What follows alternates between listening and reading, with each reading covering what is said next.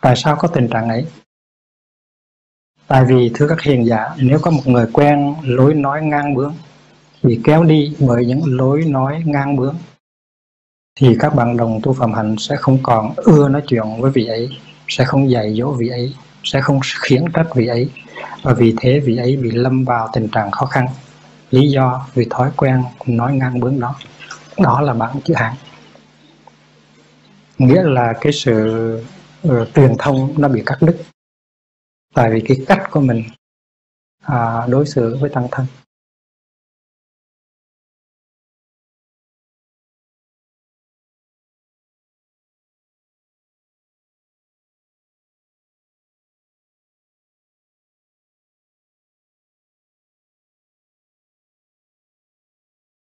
Trong bản hán văn á, nó có cái danh từ là nà, nang ngã năng ngã hay là nặng ngã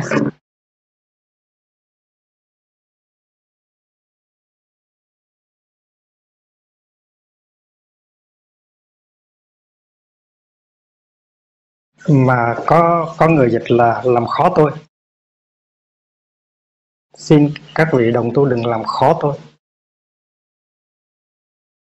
Năng là khó.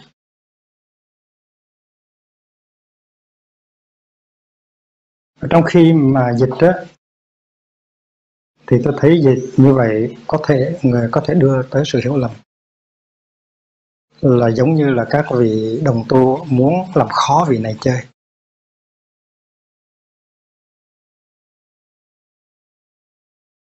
Và sau khi quán chiếu thì tôi dịch như thế này. Chữ nang đó, tôi dịch như thế này đừng để tôi lâm vào tình trạng khó khăn. Thì nó có cách con người hơn. Tức là khi mình có cảm tưởng là mình bị cô lập hóa, không ai muốn nói chuyện với mình, thì mình lâm vào tình trạng khó khăn. Chứ không phải là các vị khác muốn làm khó mình, muốn cô lập mình. Tại vì cái lý do gì đó mình có cảm tưởng là mình bị, vì các vị không có đoái hoài, không có nói chuyện và vì vậy cho nên dịch là nan ngạ nan ngạ dịch là làm khó tôi ấy, thì không có được hay mấy. Do đó cho nên tôi đã dịch là đừng để tôi rơi vào tình trạng khó khăn. Nghĩa là hãy giúp tôi đừng có để tôi rơi vào tình trạng khó khăn.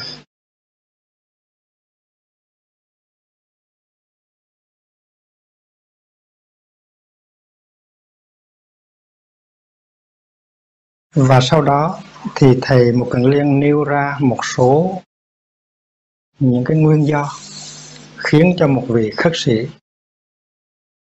không được các vị khất sĩ đó nói chuyện với, khiến cho các vị khất sĩ khác không có khuyên bảo, không có dạy dỗ. Và thầy khuyên rằng là tất cả mọi thành phần ở trong tăng thân nên quán chiếu lại mình coi thử mình có những cái đức tánh tiêu cực, nó khiến cho các thầy khác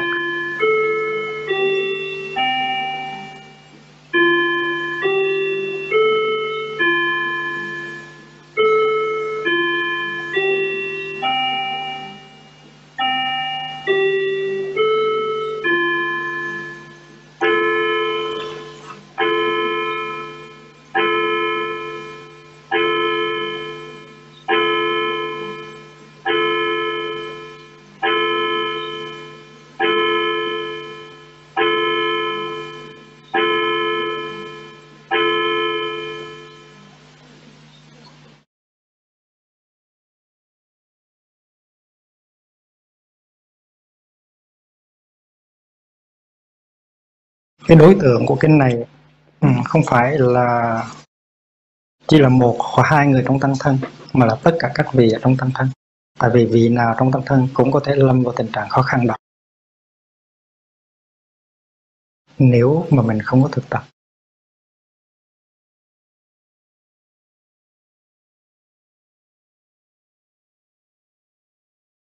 Chúng ta đọc tiếp.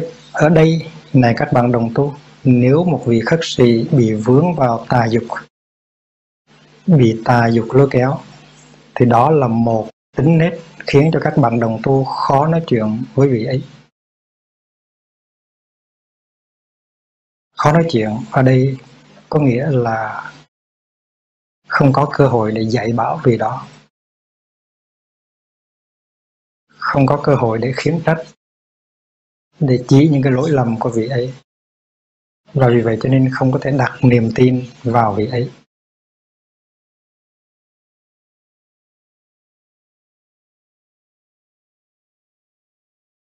Thành ra cái lý đầu tiên cái lý do đầu tiên đó, cái nguyên do đầu tiên mà khiến cho một vị khắc sĩ một thầy hay một sư cô mà có thể bị cô lập hóa là lý do tà dục.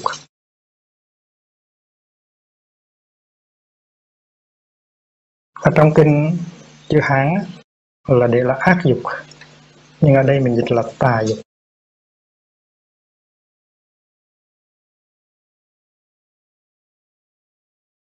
Tà tức là không có ngay thẳng. Ác nó có nghĩa là không có lợi ích. Nó có tính cách uh, phá hoại. Tại vì dục á nó là cái muốn nhưng mà có cái muốn tốt và có cái muốn xấu. Cái muốn tốt á thì không gọi là ác dục không gọi là tà dục. Nhưng mà có cái muốn xấu những cái muốn xấu những cái muốn uh, những cái sự đam mê mà nó có thể phá hoại con người của mình phá hoại cái tương lai của mình thì cái đó gọi là ác dục hay là tà dục. Ở trong bản dịch tiếng việt ở đây thì mình dùng danh từ tà dục cho nó nhẹ.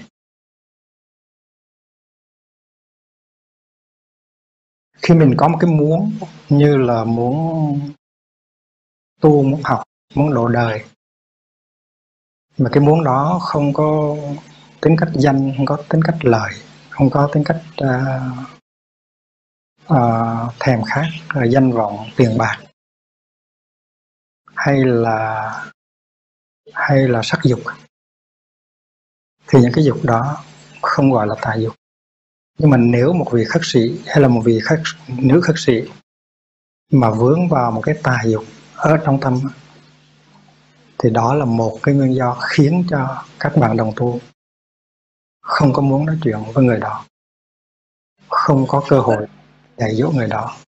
Tại vì vì đó nó có cái sự ngoan cố trong cái ác dục của mình, trong cái tài dục của mình. Kể tôi tôi làm như vậy, kể tôi và nói như vậy thì một hồi tất cả những vị đồng tu không tới với mình nữa vì vậy cho nên trong kinh nói là khi một vị khất sĩ bị vướng vào tà dục và bị tà dục lôi kéo lôi kéo là như vậy đó lôi kéo là tức là bị sai sự. Và dưới cái sự lôi kéo sai sự của tà dục rồi á, thì mình không có cái trí tuệ nữa và mình nói bướng. Và vì mình nói bướng, cho nên các bạn đồng tu có cảm tưởng là không thể nói chuyện với mình được, và họ không nói chuyện với mình.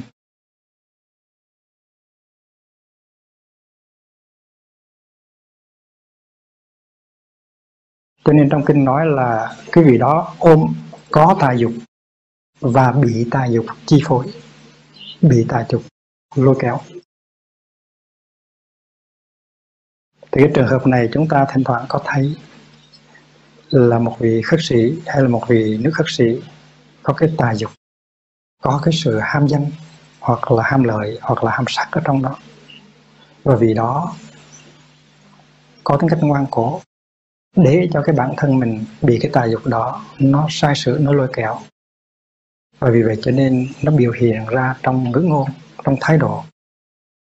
Cái ngoan cố đó và vì vậy cho nên các bạn khác, ban đầu thì có cố gắng để giúp đỡ, dạy bảo, nhưng mà sau thấy cái thái độ đó thì là không còn không còn cái ờ, kiên nhẫn nữa. Và vì vậy vì vậy cho nên vì đó bị lâm vào tình trạng khó khăn của sự cô lập và vì đó, từ từ cảm thấy mình mất tăng thân. Và một ngày nào đó sẽ thấy rằng cái tăng thân này không phải là của mình nữa và vì cho nên bỏ tăng thân mà đi.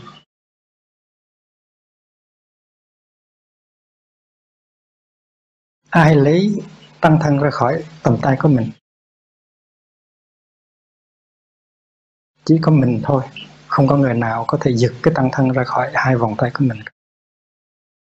Khi mà mình từ cô lập hóa mình đối với các bạn đồng tu thì từ từ mình mất tăng thân.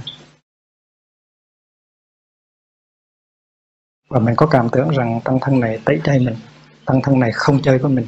Kỳ thực á, nó có một cái lý do gì đó khiến cho uh, mình có cảm tưởng cô đơn. Cái đó là cái cách của mình cái cách hành xử của mình. Cách sống của mình trong đời sống hàng ngày nó làm cho tăng thân không tới với mình được không không nói chuyện với mình được, không có dạy dỗ mình được. Ở trong cái bảng chữ hán thì nói rất rõ là cái cách nói ngang bướng của mình và cái thói quen nói ngang bướng của mình. Và cái cách nói ngang bướng đó, cái thói quen nói ngang bướng đó, nó từ những cái nguyên do bên trong mà nó ra.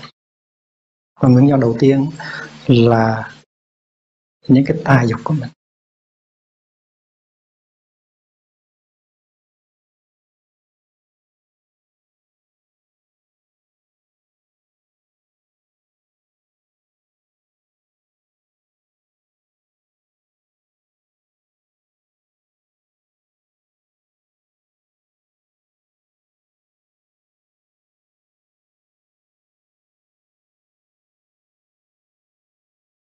Chúng ta hãy đi theo kinh tư lượng trước, nghĩa là kinh thuộc về tạng Pali.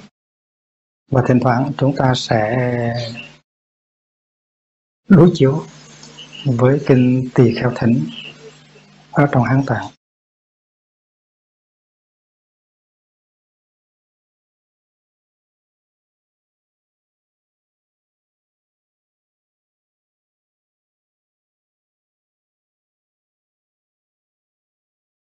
Cái tính nết là cái lý do đầu tiên khiến cho mình bị cô lập á, là tà dục.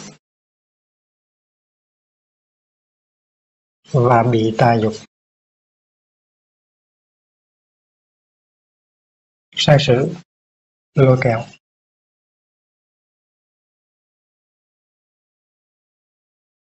Cái nguyên do thứ hai là vì ấy chỉ biết khen mình và chê người.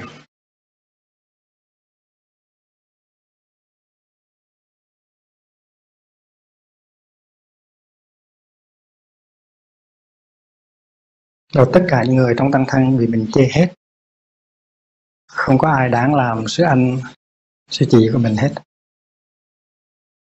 Và nhìn vào người bạn đồng tu nào cũng thấy những cái tật xấu thôi không có thấy cái gì tốt cả.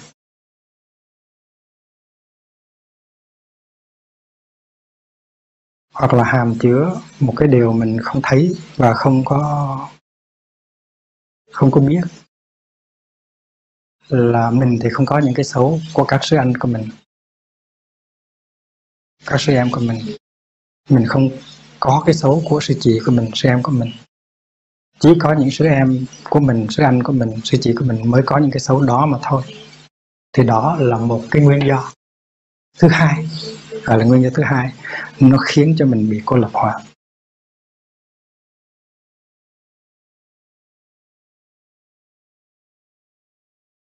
Một cái nguyên do khiến các bậc đồng tu khó nói chuyện với mình.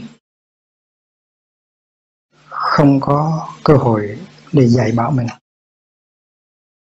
để chỉ cho mình những cái lỗi lầm của mình, để mình sửa đổi.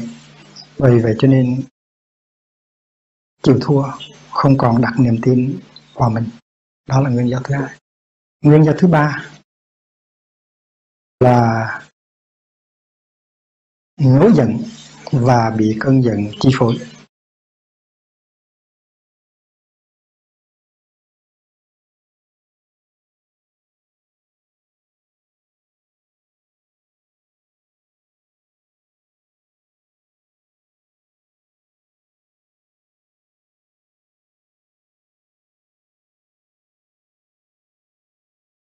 Thì chúng ta là những người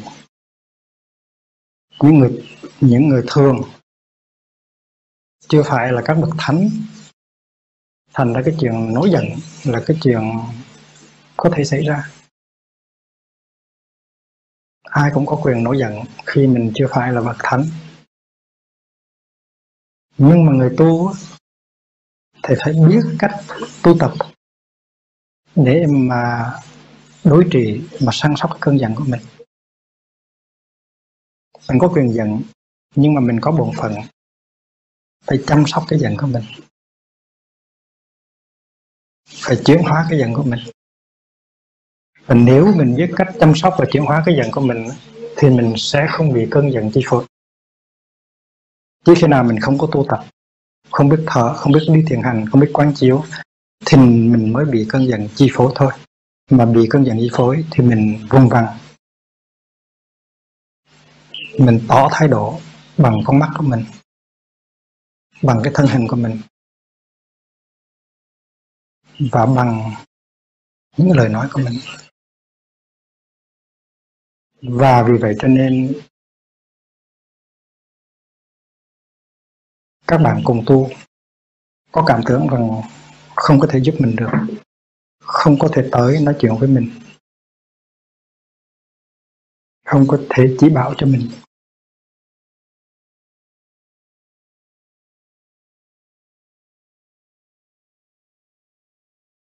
Có thể là khi mình giận, mình không biết là mình giận. Và khi mình có một cái nhìn không có thiện cảm, mình không biết là mình có cái nhìn, đang có cái nhìn không có thiện cảm có thể là mình đang vùng vằng. Không có dễ thương, mà mình không biết là mình đang vùng vằng, không dễ thương. Có thể là mình nói những câu nói, nó không có hòa dịu, không có dễ thương.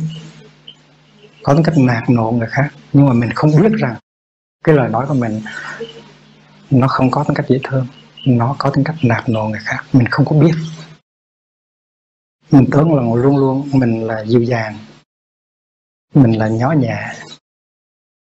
Cái đó là tại vì thiếu chánh niệm. Cái đó mình cần có một cái gương để mà soi.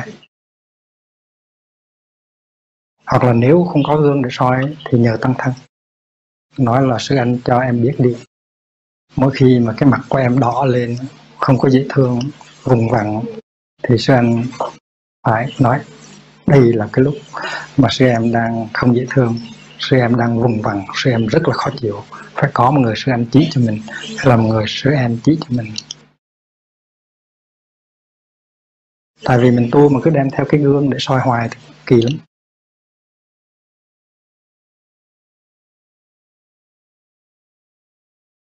Mỗi khi mà người kia đó có một cái nhìn không thiện cảm thì mình thấy liền mỗi khi mà người kia có một cái thái độ không có dễ thương thì mình cảm thấy liền. Mỗi khi người kia trong giọng nói nó có sự bực bội, cáu kỉnh thì mình biết liền. Nhưng mà mỗi khi mình có những cái đó,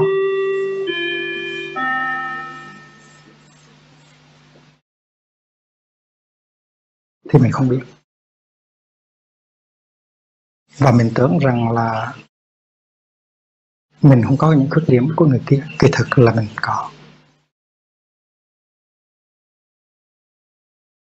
Vì vậy cho nên cái người tu nào mà được gọi là may mắn tức là một người tu có sư anh, có sư em, có sư chị, nhắc nhở cho mình, chỉ cho mình những cái lúc mà mình không có tươi mát, mình không có cáu kỉnh, mình không có nói những cái lời dễ thương. Có được những người như vậy rồi thì mình được che chở, mình được nuôi dưỡng còn nếu mà không có được một người nào biết tới với mình, nói với mình, chỉ cho mình những cái lỗi là mình không có phước.